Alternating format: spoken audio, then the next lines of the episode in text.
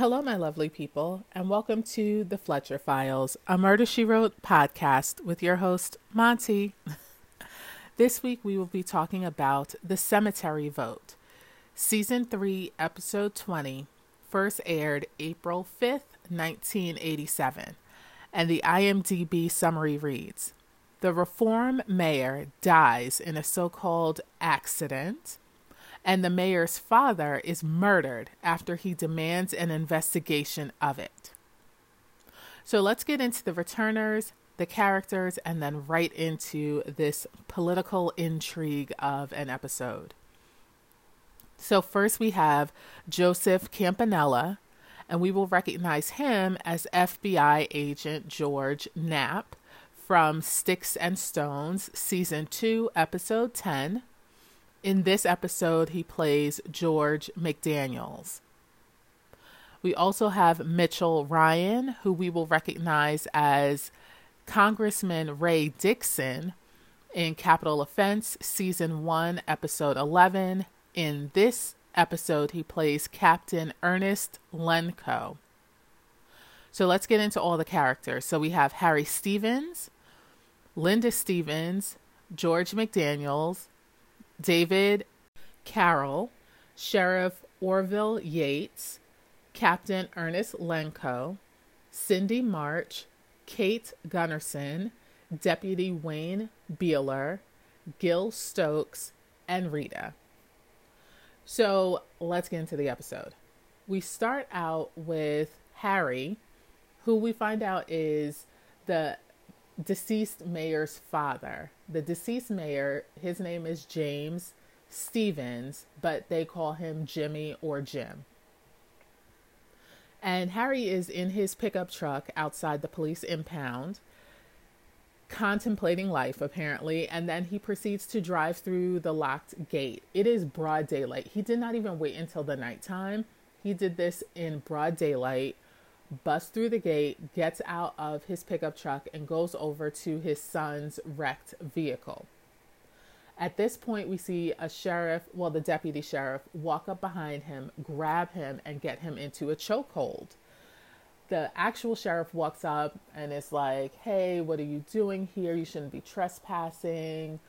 And then he he sees that like Wayne, the deputy, is like egging him on is like legitimately choking this older man.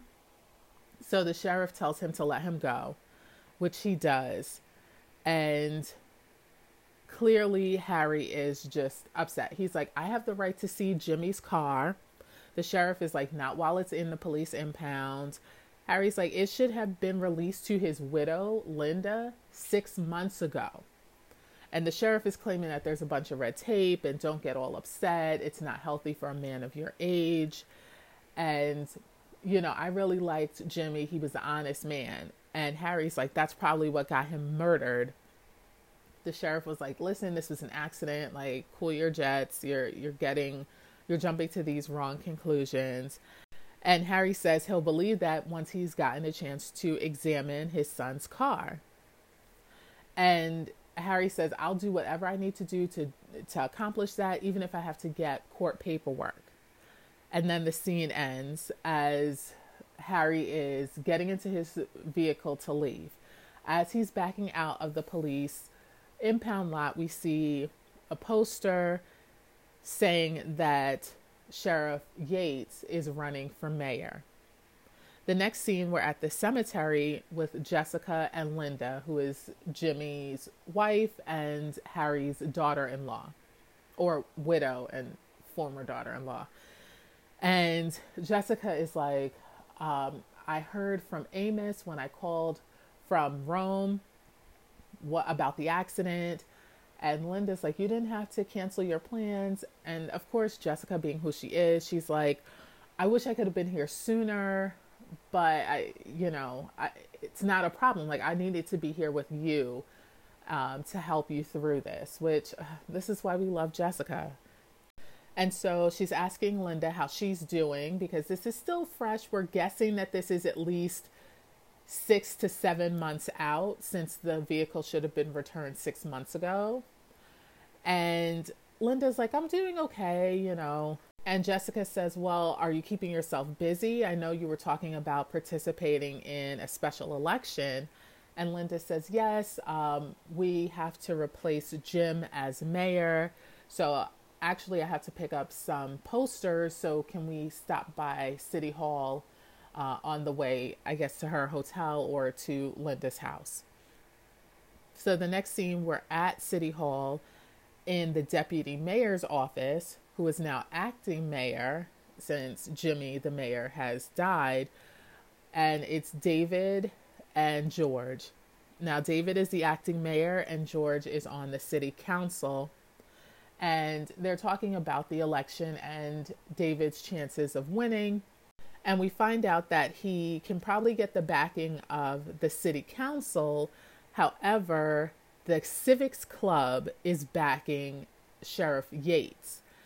And we find out now from George that Kate Gunnarsson runs the Civic Club and that she is, quote, crookeder than a dog's hind legs, end quote.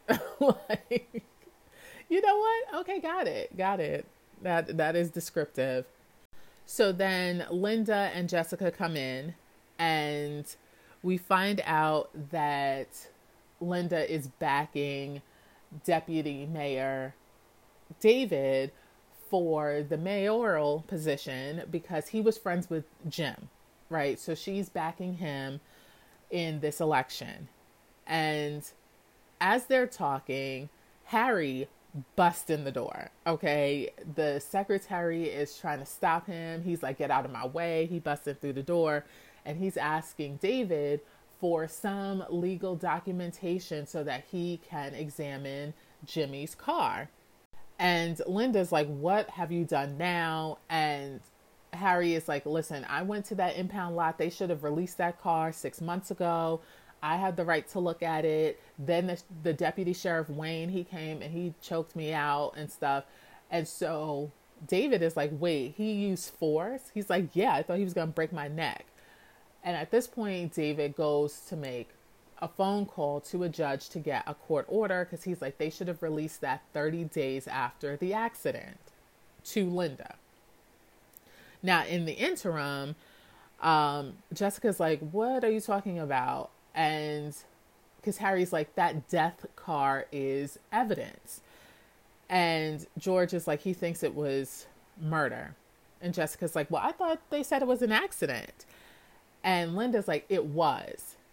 Then Harry breaks it down for Jessica, and he's like, a one car accident on a straight road that Jimmy has driven over 900 times. Yeah, no, it was not an accident. Not for nothing, that sounds like a setup.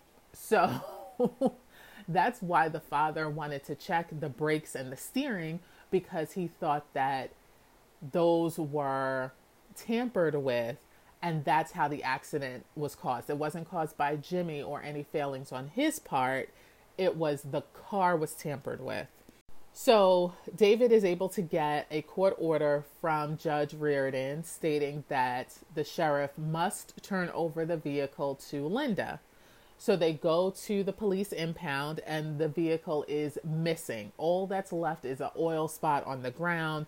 The sheriff and the deputy sheriff are acting like it was never there that it could be anywhere, that it could have been sent through a compactor and be the size of a suitcase now. You know, they don't know, they don't know, they don't know. So Jessica's like, I don't think you understand, Sheriff.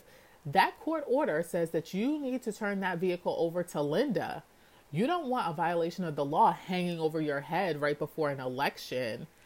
To which the sheriff is like, You must be from out of town. And she's like, What what does that have to do with anything?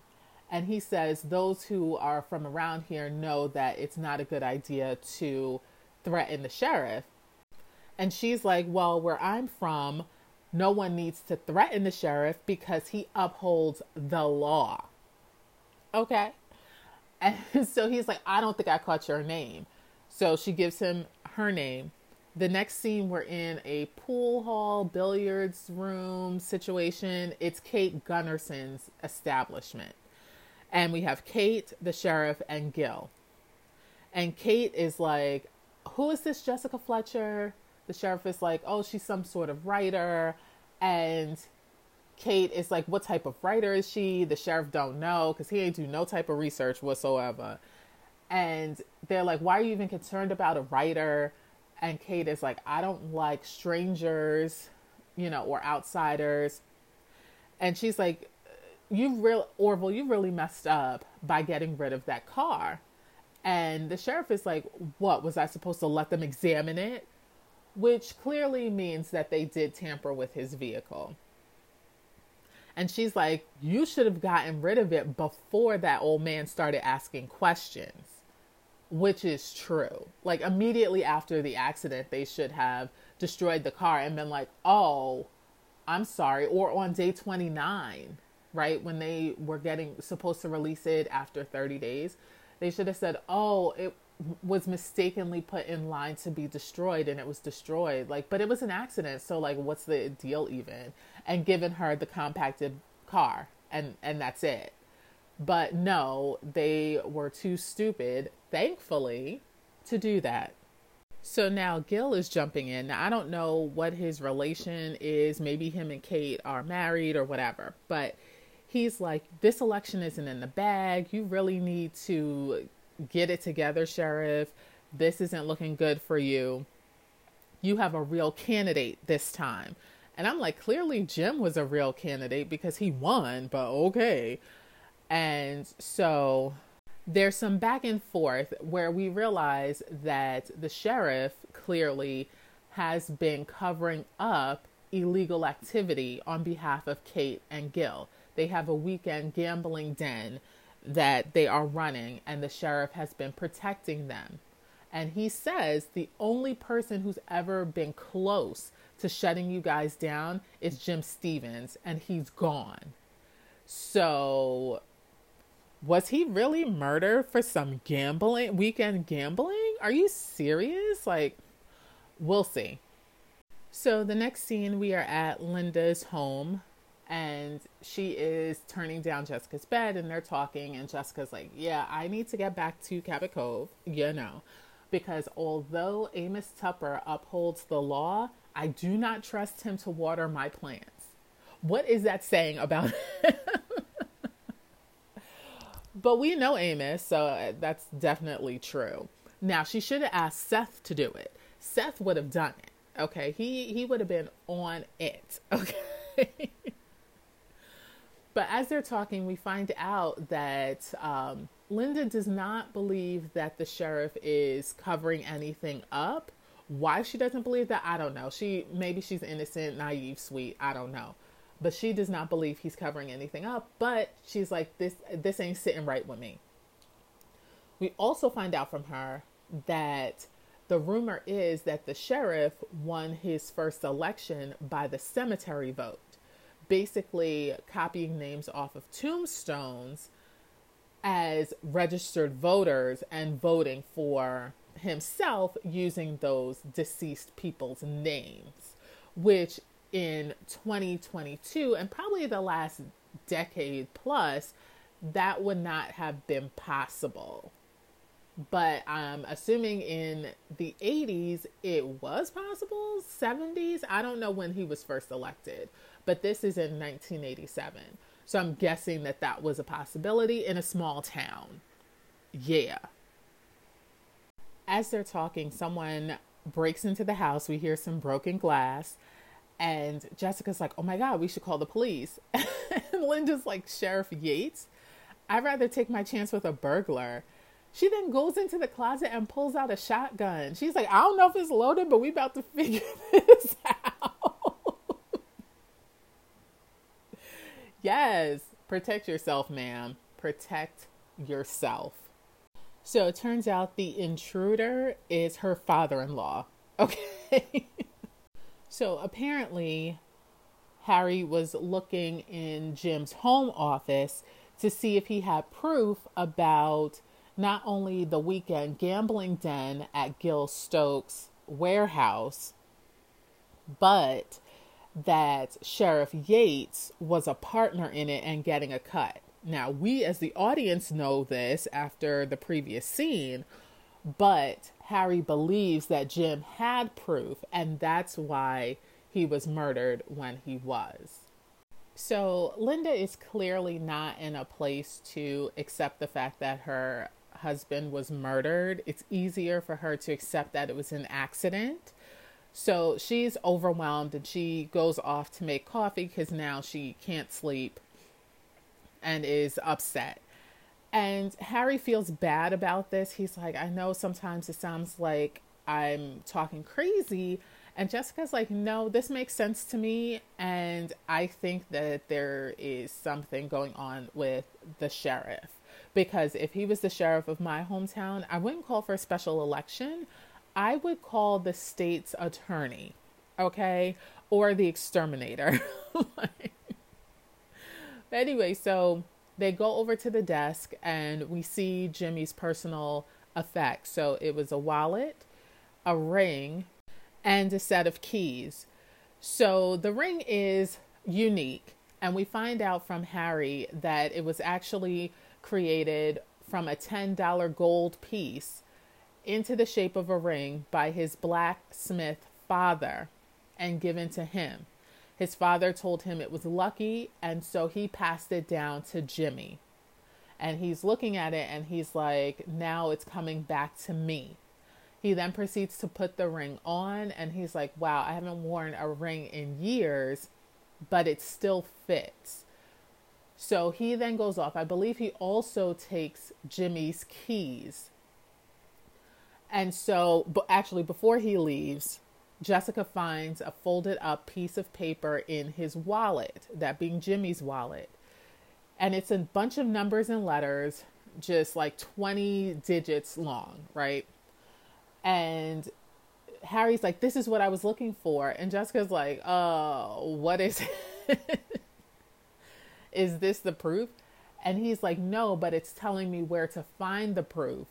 And so I know where I need to go. And when I get there, and get it, tell Linda that I'm taking it straight to Ernest Lenko with the state police.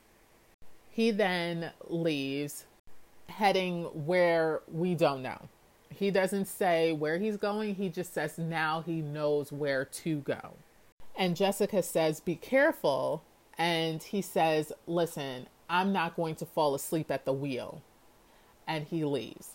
So we already know that he's going to be murdered. So this is just like upsetting. But no, you're not going to fall asleep at the wheel. And when you turn up dead, we'll know it was a murder. Will we be able to prove it? Of course, because Jessica's there. So there's that. We then see a vehicle with two people in it. We know who these people are, but okay. Two people in it throw Harry's body out of the side door and he rolls down an embankment. Okay, clearly it is the sheriff and Wayne. Okay, at the very least, Wayne is in the passenger seat. I can't say for sure the sheriff is driving, but I'm pretty sure. So the next scene, we're at the sheriff's office and they have Linda there to identify Harry's body because she was his next of kin since his son predeceased him. So Jessica is there with her, of course, and we have the coroner. So yeah, this isn't suspicious. Like this was the stupidest thing that they could have done is to murder the father. Now I know he's asking questions and everything like that. But so you kill him that is stupid. Like you're already bringing you know, heat down on you. But now, this person who was asking all the right questions, right, is suddenly dead.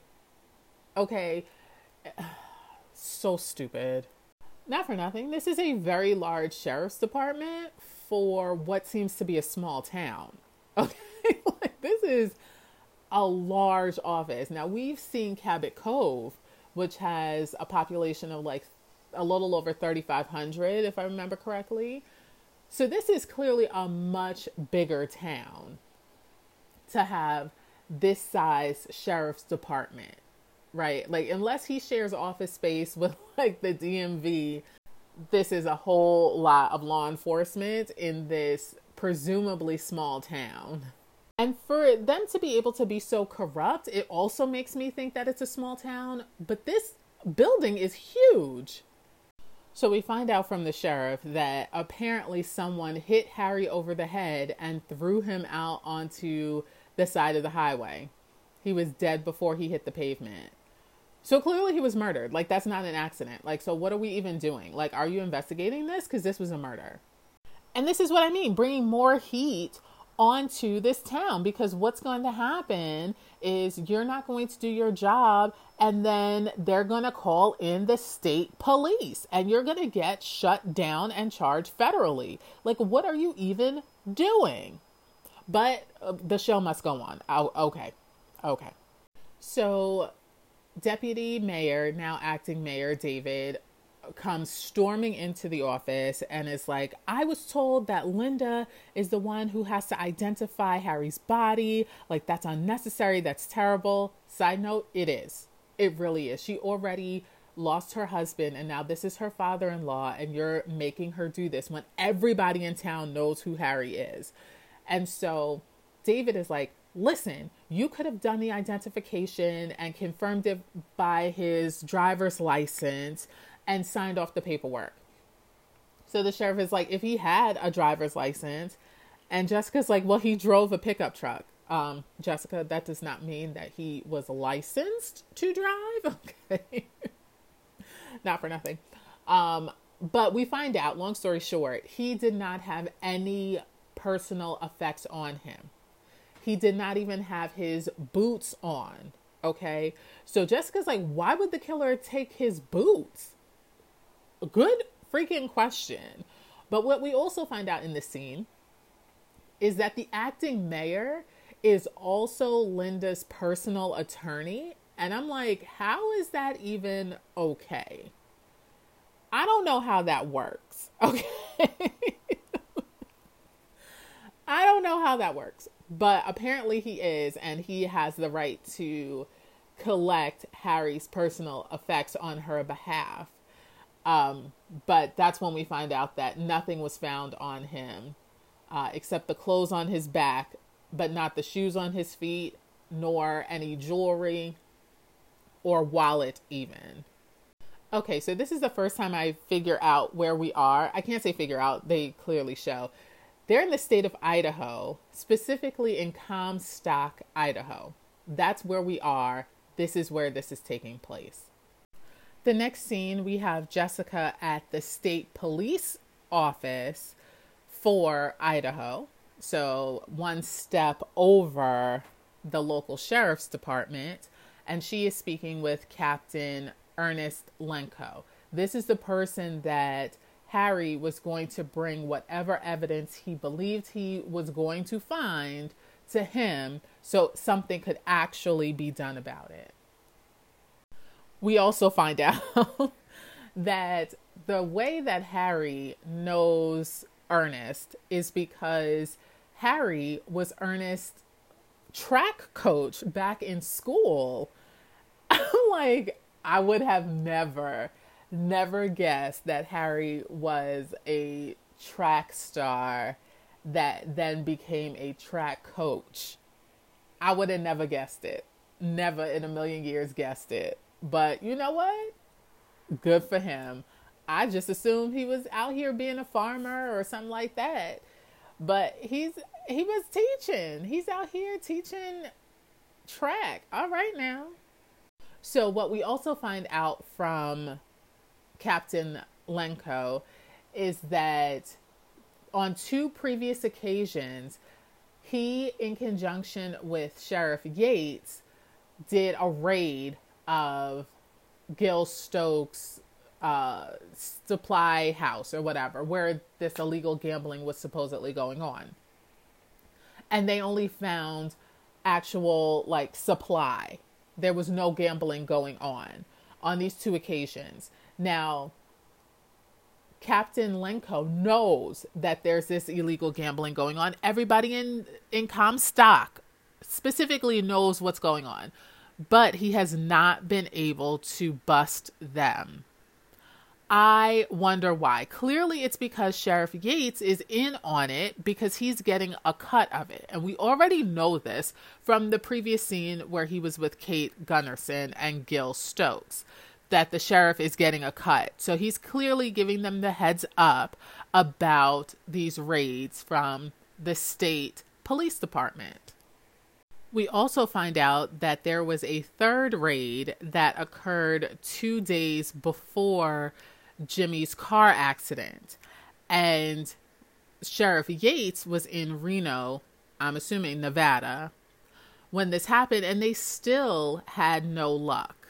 So that means that there is somebody else or some bodies else who were aware and gave the heads up.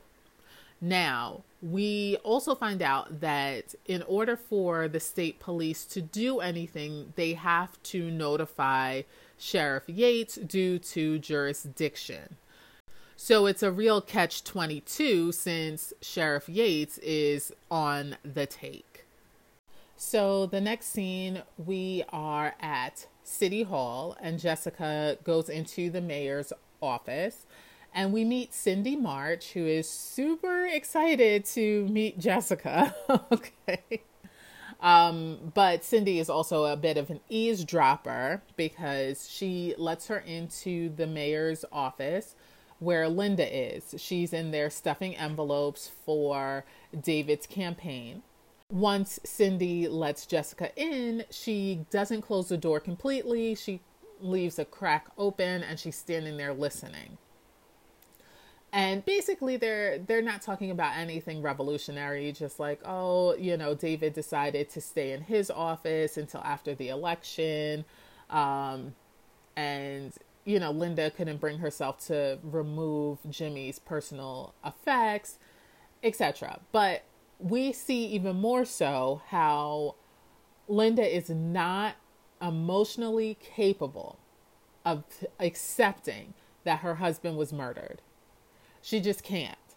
Because with Harry being murdered, it's just too much for her, which is completely understandable that within an eight month period, she lost her husband to a quote unquote accident and is now helping his friend to run for mayor. And suddenly, her father in law, who did not believe that his son accidentally died, he was legitimately murdered and she had to identify his body. And that's traumatic. Now, we saw his body and his at least his face was not uh, disfigured. But still he was dead and that is a lot. And we don't know if the father or if Linda was required to identify Jimmy's body, which I'm sure was very traumatizing.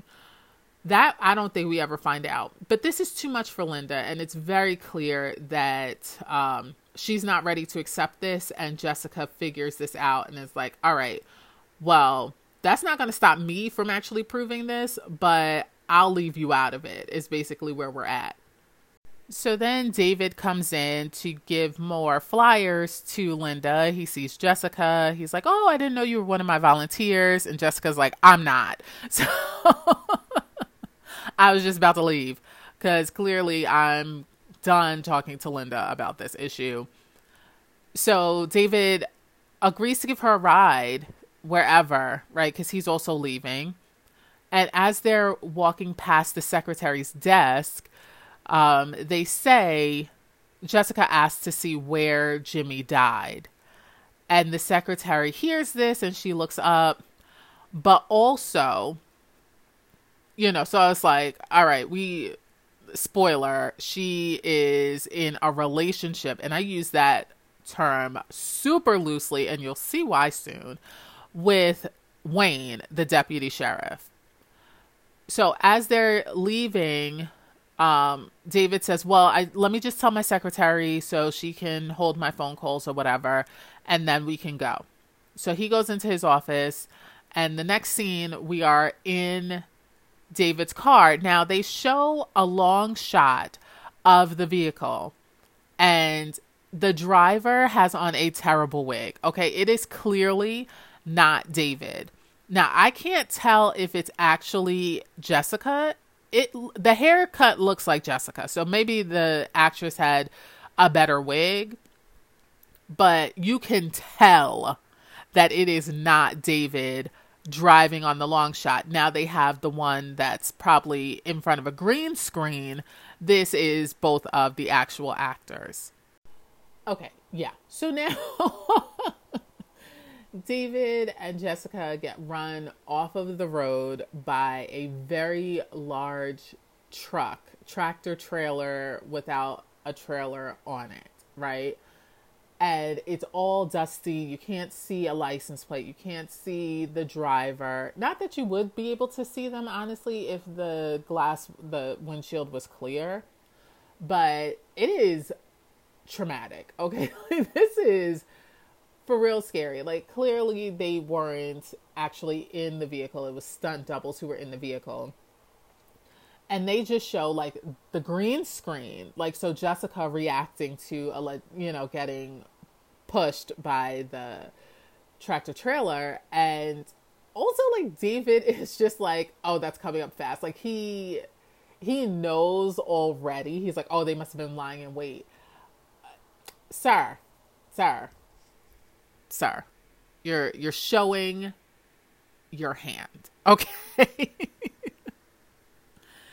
Anyway, so now of course the police have to come and it's the the sheriff and like they do not believe Jessica because well, I take that back. They believe that this happened, but she can't identify who did it, so they're not really giving a lot of energy to this.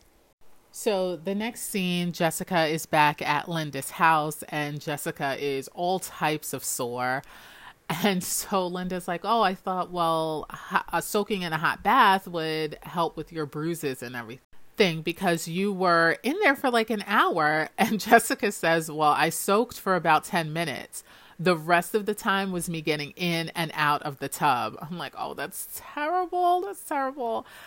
But we then find out why Linda is, well, was refusing to believe that Jimmy was murdered. And it's because Jimmy was, I'm assuming, like a public defender or at least a, a defense attorney for low income people. Because she says he loved being a lawyer, he was defending the poor. So that's what he was doing. And she is the one who convinced him to run for office because she didn't see a future in him as an attorney for the poor.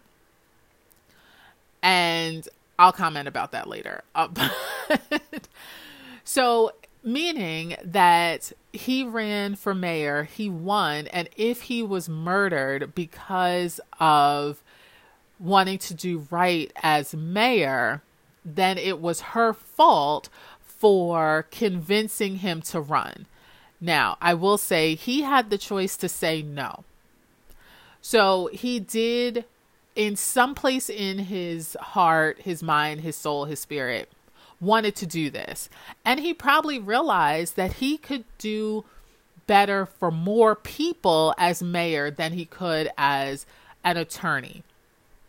So I think she really shouldn't take on that responsibility, right? Because although she did not see a future in him being an attorney for the poor, that perhaps she wanted him to run for office for status for herself, being the mayor's wife. But for him, for Jimmy, it was you know what? I can do so much more for everybody as mayor.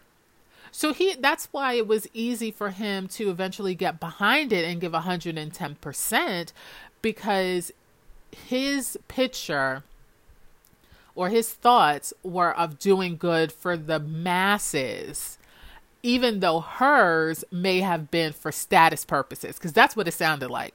Because i'm like okay he was a lawyer. He loved being a lawyer. He loved representing the poor and disenfranchised people which thank god for people like that you know?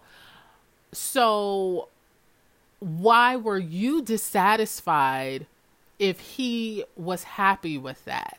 You know what I mean? So that's why it feels like she just wanted that him to run for status purposes. So, yeah, she should feel some type of way about that. Her reasoning for convincing him or bringing up the idea about him running for office, right? He had to get on board with it. And I feel like he had the right reasons for getting on board with it, but she's feeling guilty because she did not. And not for nothing, she should carry that guilt for a little bit. Not forever, not forever, but just a little bit. Just a little bit. Because that's trash that you would want to pull this man out of something or woman, right? Either way, pull them out of something that they enjoy. Like literally this is their purpose in life because you want status. And I'm sure she wasn't like, oh, well, you can help a lot of people and really believe that. You know, it was like, mm, but I'll be the mayor's wife. So, yes. Yeah, that's trash. So, Jessica gets into bed and she calls Captain Lenko at the state police.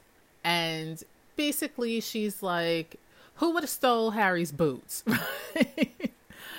So the captain's like, you know what? I'll look into that. It might have been a homeless or transient person. Um, so maybe that'll give us a lead or whatnot. Maybe as to time as too, right? But also they put two and two together and figure out that there had to be a mole in Jim's office who's still there because that truck was lying in wait. It knew that they were coming down that road and the only way, the only people who would have known that were people in the mayor's office that could have called to get that set up. So now that's what we're on to a mole in the mayor's office. So Captain Lenko calls the mayor's office and he actually ends up speaking to George McDaniels, I'm guessing, and and to David, whatever and they figure out who the mole is, right? So they have Rita, who is David's secretary, right? And I'm like, Rita, get to the freaking point. Get to the point. like, I ain't one of the gossip, so you ain't hear this from me. Ma'am, don't nobody care. So we find out that Cindy March, who is the secretary or was the secretary for Jim, right? is in a relationship, again, loosely say that because Wayne Beeler, the deputy sheriff that she is sleeping with, is married. So she is the what? Side piece. Okay. So clearly she's the one giving information to him, and he is tipping off Sheriff Yates. So the next scene, we are at the Highway Motel, and there is definitely a sheriff's vehicle parked right in front of the sign next to the door. They're not even trying to hide this that he, one of the sheriffs, is up in there, and they probably have a specific vehicle for each of them. So everybody in town probably know that uh, old Wayne is up in there, and I guess his wife ain't say nothing or can't say anything. There's a whole mess. And to top it all off, right, I kind of feel bad for Cindy because she seemed real naive, but Wayne is abusive and she need to get away from him immediately and stay far away from him because not only did he get her in some mess, but he is violent towards her. Oh no, girl. Oh no. Mm-mm. Please, somebody protect her because she does not know any better. What I don't understand is why Wayne would have told Cindy that he was the one driving the truck. Like why are you even having these conversations with her? But okay whatever. Um so you are not supposed to tell anybody. That's how people get caught. You be telling people and just because you threaten her does not mean that this information may not get out. Anyway so it was Wayne who was driving the truck and he was just supposed to scare them, not kill them. And he is expecting that when Sheriff Yates wins the mayoral election, that he will then make Wayne the sheriff. But I'm like, you have to be voted in to sheriff. Like, if the sheriff was chosen by the mayor, then Sheriff Yates definitely would not be the sheriff under Jim. But I'm guessing he thinks that um, one, he's not even running. Like I have not seen poster the first, but I guess he figures that how whatever trickery they're going to use for Yates to win as mayor is what they'll use for him to win the sheriff's position like they did with Yates because he is, you know, his right hand man. So that's probably why he's doing all of this dirty work for them so that they'll back him to become sheriff. But he's the worst type of trash, really. But anyway, so the next scene we are at City Hall and Jessica is confronting Cindy, who has finally made her way to work. Cindy denies making the call about Jessica and David driving down that country road, but she does admit to giving Deputy Wayne information previously. Right. So she says that she's afraid of him. If he does when he doesn't get his way, he gets mean. And Jessica's like, "Why didn't you just stop seeing him?" And she's like, "I can't. I love him." Girl, what? What? Okay. Mm. So, someone needs to see a therapist because that that no. And so She's like, she. This is the worst part. This is how we know that she is really in a bad way, because she's like, he he said that he's going to divorce his wife after she has her baby. Girl, what? Girl, what? He ain't never leaving that wife. Okay, no, no. She. okay, so you're telling me he wants to be sheriff of this small town, right? And he is going to divorce his wife after she has a newborn. Mm-hmm. And marry you? Girl, that's not how that works. That's not how that works. He got to put up a front, a whole family values front. He to be there smiling with that newborn baby and his wife the entire campaign. Girl, you were just a good time. I hate to tell you that, but that is what Jessica wanted to say, but didn't. She was too polite to say it. And Cindy's like, I know that sounds awful, but like that's that really is. Obviously, she does not know that there are more options. That's why it also seems to me like this is a very small town, despite the size of the sheriff's department, because you can't tell me that Wayne, who is not attractive, not even sorry about that, is your only option. Ma'am, you're beautiful and you got a good job.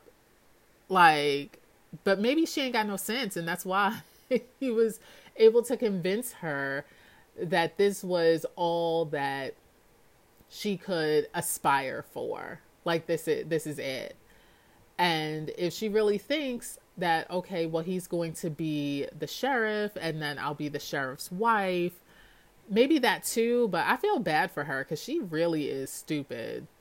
Just she really is. It's unfortunate. And Jessica is just exasperated. She's like, "Girl, you dumb." But she, you know, she Jessica's too nice to say those things out loud, but she really did say, "Oh, Cindy," and rolled her eyes when she said he gonna leave his pregnant, well, his postpartum wife and divorce her for real and get with me. she like, you believe that lie? Wow. Wow.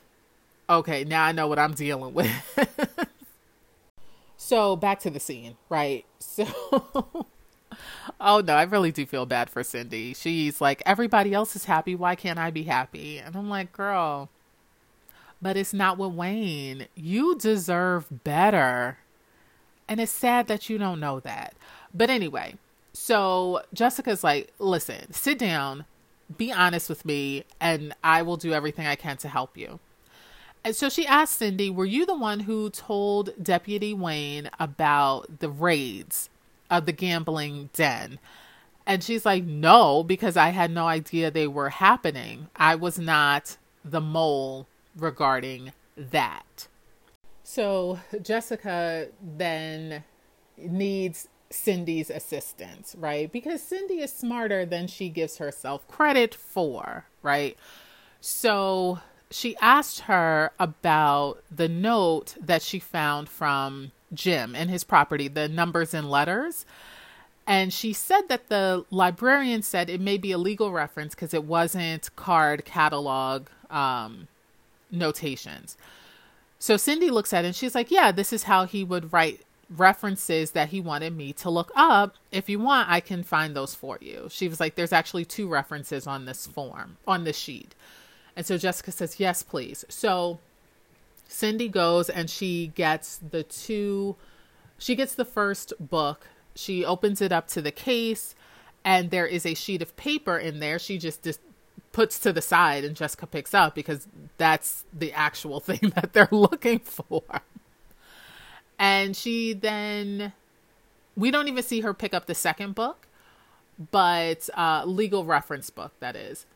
But the next scene, Jessica is at the Idaho State Police barracks speaking with Captain Lenko, and she hands over at least one of the references.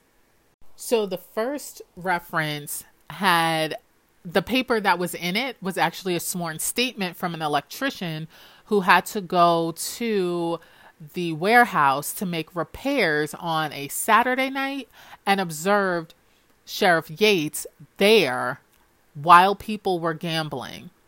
So, yeah, he was definitely in it, and it was a sworn and notarized statement that Jim had obtained from this person and was hiding it in his reference book.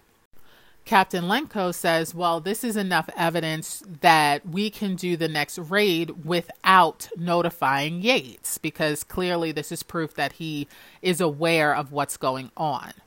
Then Jessica says, Well, the case that it was next to was about a local official who accepted bribes through in the form of political support to which the captain is like, that fits Yates like a glove.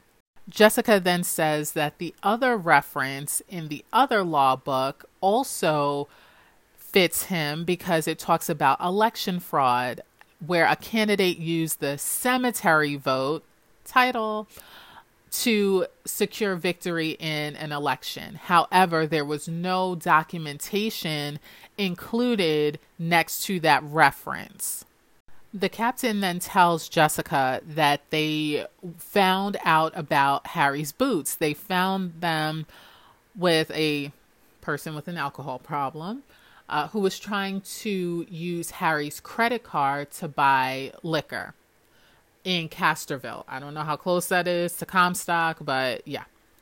And apparently, this man could not have killed Harry because he was in police custody at the time until right before dawn so that the police did not have to feed him. And I'm like, that's trash.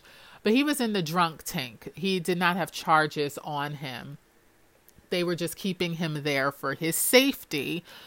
So, as he was walking out of town, he must have run into Harry's deceased body, where he stole the boots, he stole his wallet, and he stole his keys. So Jessica was like, two sets of keys? The captain says, no, one. And Jessica says, well, he picked up Jim's keys when he left, and he left in his pickup truck, so he clearly should have had two sets of keys. So she's like, that's strange that he only had one set when his body was found. And so the sheriff goes, the sheriff, the captain goes through all of the items that this um, suspect had, like the the thief, we'll call him, had. He had the boots, the wallet, watch, and a ring. And Jessica's like, a ring? It's like, yeah, a, Harry's gold ring. I don't know why he didn't pawn it. Now Jessica has a ring epiphany. So Jessica says that explains everything. And the captain's like, uh, can you explain it to me? she says, yes, as soon as you set up another raid on the gambling den, parlor, whichever. And I'm sure that this time you'll find more than just lawn furniture. So the next scene, we are at the warehouse, and there's definitely a full on gambling situation casino set up. And Deputy Wayne is there playing craps and like he's having this woman who's wearing his sheriff's jacket and hat. Okay? He is in full uniform with his gun on his hip and he has his jacket and his hat draped over this woman who is standing next to him. I highly doubt that that his that she is his pregnant wife. Okay? Cindy, girl, you can do better because that is not Cindy either. And he has her blowing his dice. Okay. He gets the six that he wanted to get. And then he like full on kisses this woman on the mouth. I'm like, okay. So you're just trash to not only your not only your wife, but to Cindy, who you're also violent to. Mm, just the worst type of person.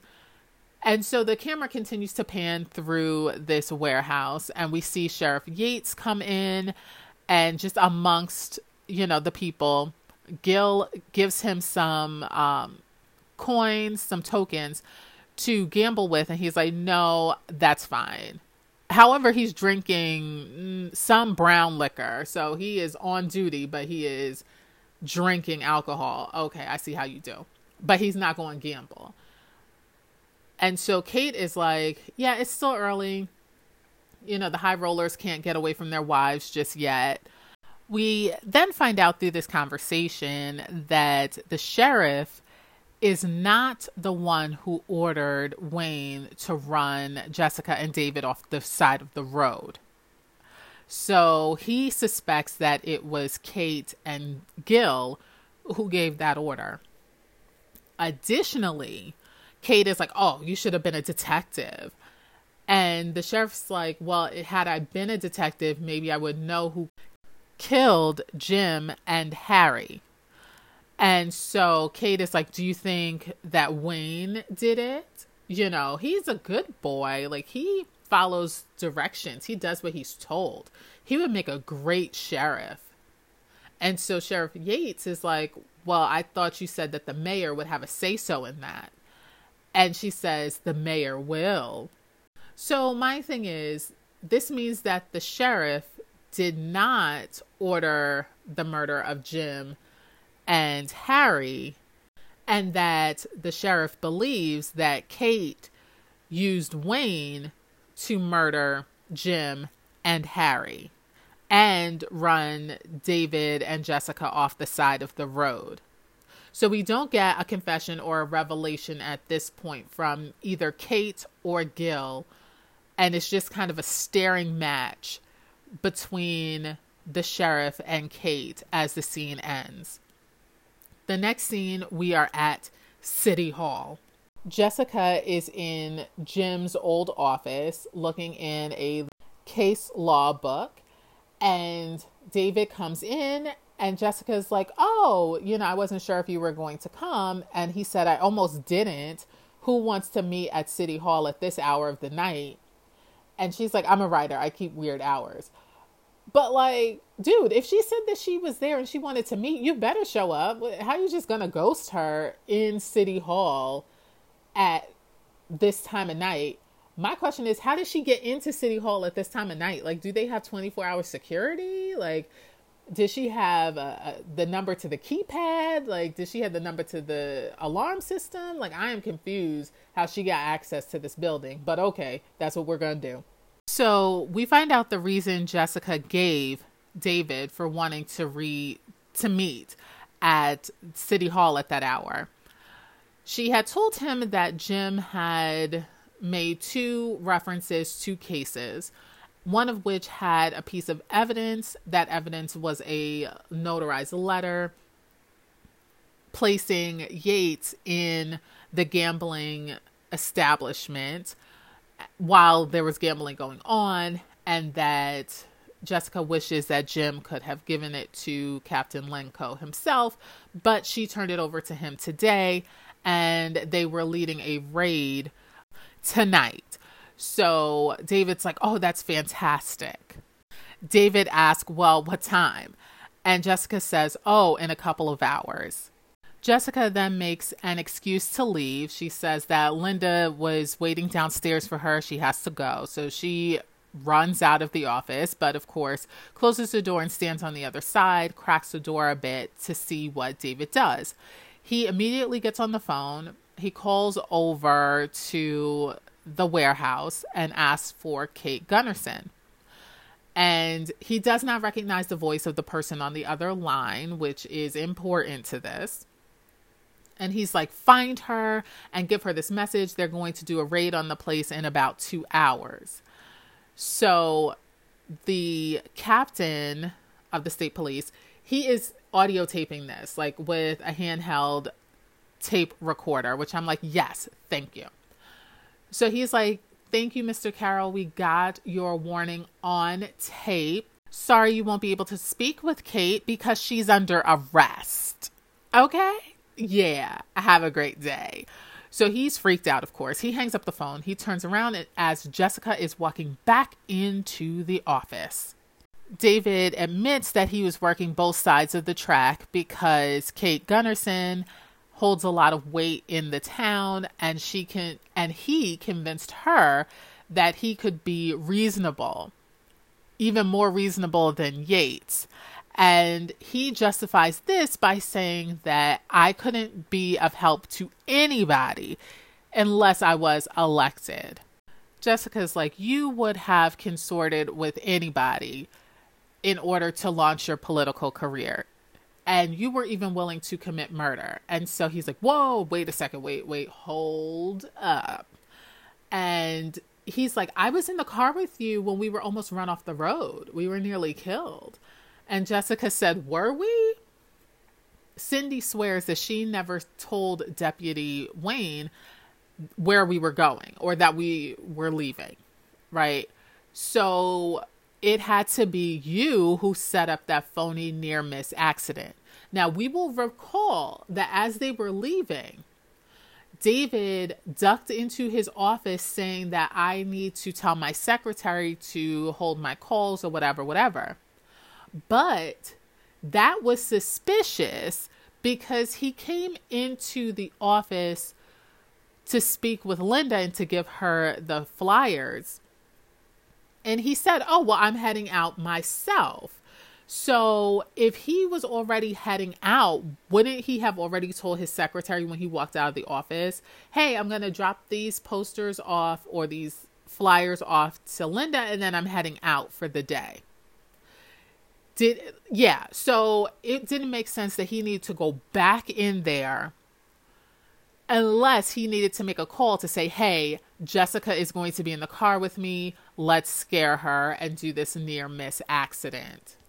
To which david is like why would i risk my own neck? And jessica says because you wanted to remove suspicion from yourself. Hello that's the only reason. Exactly. And so Jessica then says, I believe that Jim discovered that you were the one who tipped off the gambling club owners about the raids. And he probably would have given you a chance to deny it because that was the type of person he was. And your response was to tamper with his car. Now that's deep. That's deep and dirty. Oh, terrible. So he's like, Jessica, you are a spellbinder. The way you can weave a story together with the flimsiest of material and no evidence. And Jessica says, It's true that I can't prove that you killed Jimmy, but I know that you killed Harry. And he's like, What are you talking about? And basically, remember, she had the ring epiphany. Well, when David was in the sheriff's department demanding Harry's belongings, he mentioned a ring.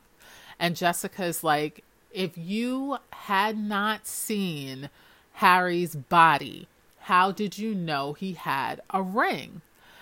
And Jessica says he told me he had not worn a ring in years. And he, in fact, only put it on shortly before he left Linda's house. And so, of course, David is like, oh, well, uh, Linda told me. Then Linda walks in and says, I could not have told you because I wasn't in the room when Harry put the ring on.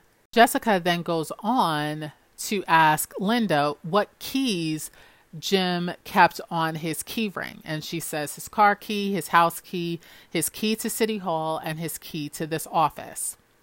And so Jessica then explains what she believes happened, which actually happened, let's be honest, that Harry had actually made it into City Hall and he was on his way to the mayor's office so he could look at Jim's law books.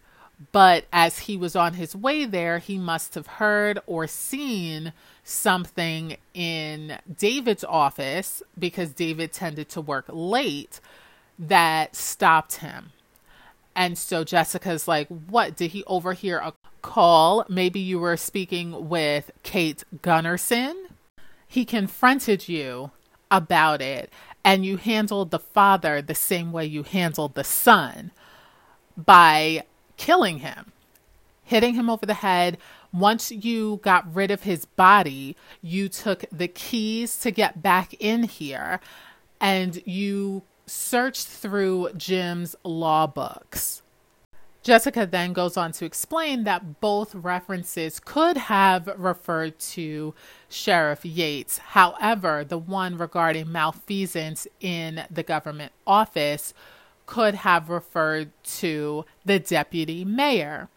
And you went and you looked up both of these references, and you probably found the documentation of your betrayal as deputy mayor and removed it. Then placed the letter with regards to Sheriff Yates in the reference that was actually referring to you and malfeasance in office. Then David decides to leave, claiming that there is no proof that he did anything. As he opens the door, George McDaniels walks in and he says, you I can't think of anywhere else you need to be except here waiting to speak with the state police. And David is like, George, get out of my way. And basically, George is like, try it. I am sure that I will enjoy knocking your block off. and rightfully so, because remembering that David murdered Jim and everybody loved Jim. And then he murdered Harry, who really was just trying to get justice for his murdered son, which is reasonable and understandable. And you murdered this old man. Just the worst of the worst of the worst. So the final scene is at the cemetery with Jessica and Linda in front of Jimmy and probably Harry's grave. They were probably buried together, I'm sure, or next to each other. And we find out that Linda is going to run for mayor with the backing of George McDaniel. And that since Kate Yates and the rest of that crew is under indictment, she shouldn't have any problem winning. And so Jessica's like, Oh my gosh, that's amazing. Are you going to do it? And she says, Well, I am a Stevens, aren't I? And they laugh. And so she's going to run for mayor. And good for her. Like, I'm hoping though that she is willing to do the good work that her husband aspire to do and is not focused on the exciting life that she will lead as a mayor and, you know, hobnobbing with politicians and going to parties and wearing pretty dresses. Um, that she'll get down to the brass tacks and actually make changes that need to be made, which should be easier because the corrupt leadership is gone for now. So she just has to keep an eye. You know what? She should really consult Jessica about the people that she is going to back once she is mayor so that she doesn't end up in the same quagmire where she picks people who she thought were good and then they turn out to be corrupt. So, yeah, hopefully she will keep in touch with Jessica and rely on Jessica's um, keen sense about people and desire to do the right thing. So, that's that on that.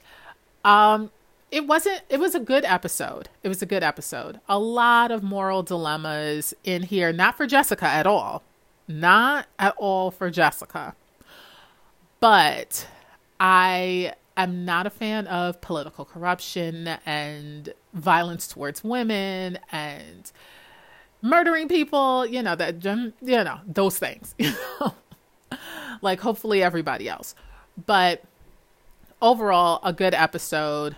Next week, we will be watching The Days Dwindle Down. We will get to see clips from the actual 1949 movie Strange Bargain with the original actors. Now, 30 years later, the wife is trying to clear the name of her husband who was convicted of murder in in that original movie. So this is definitely well done. It's sad, I'm going to tell you. It's sad. But being able to see actual flashbacks and have the actual actors now older play their older selves is just really really well done. So I'm looking forward to reviewing that despite the fact that it is sad.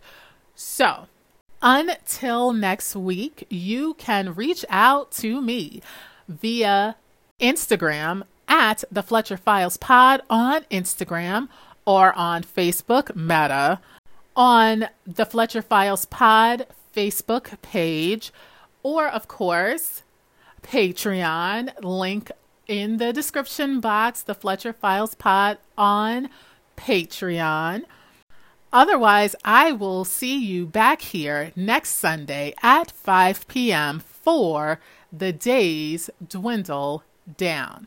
Until then, promise me that you will have an amazing week and I will do the same. Bye.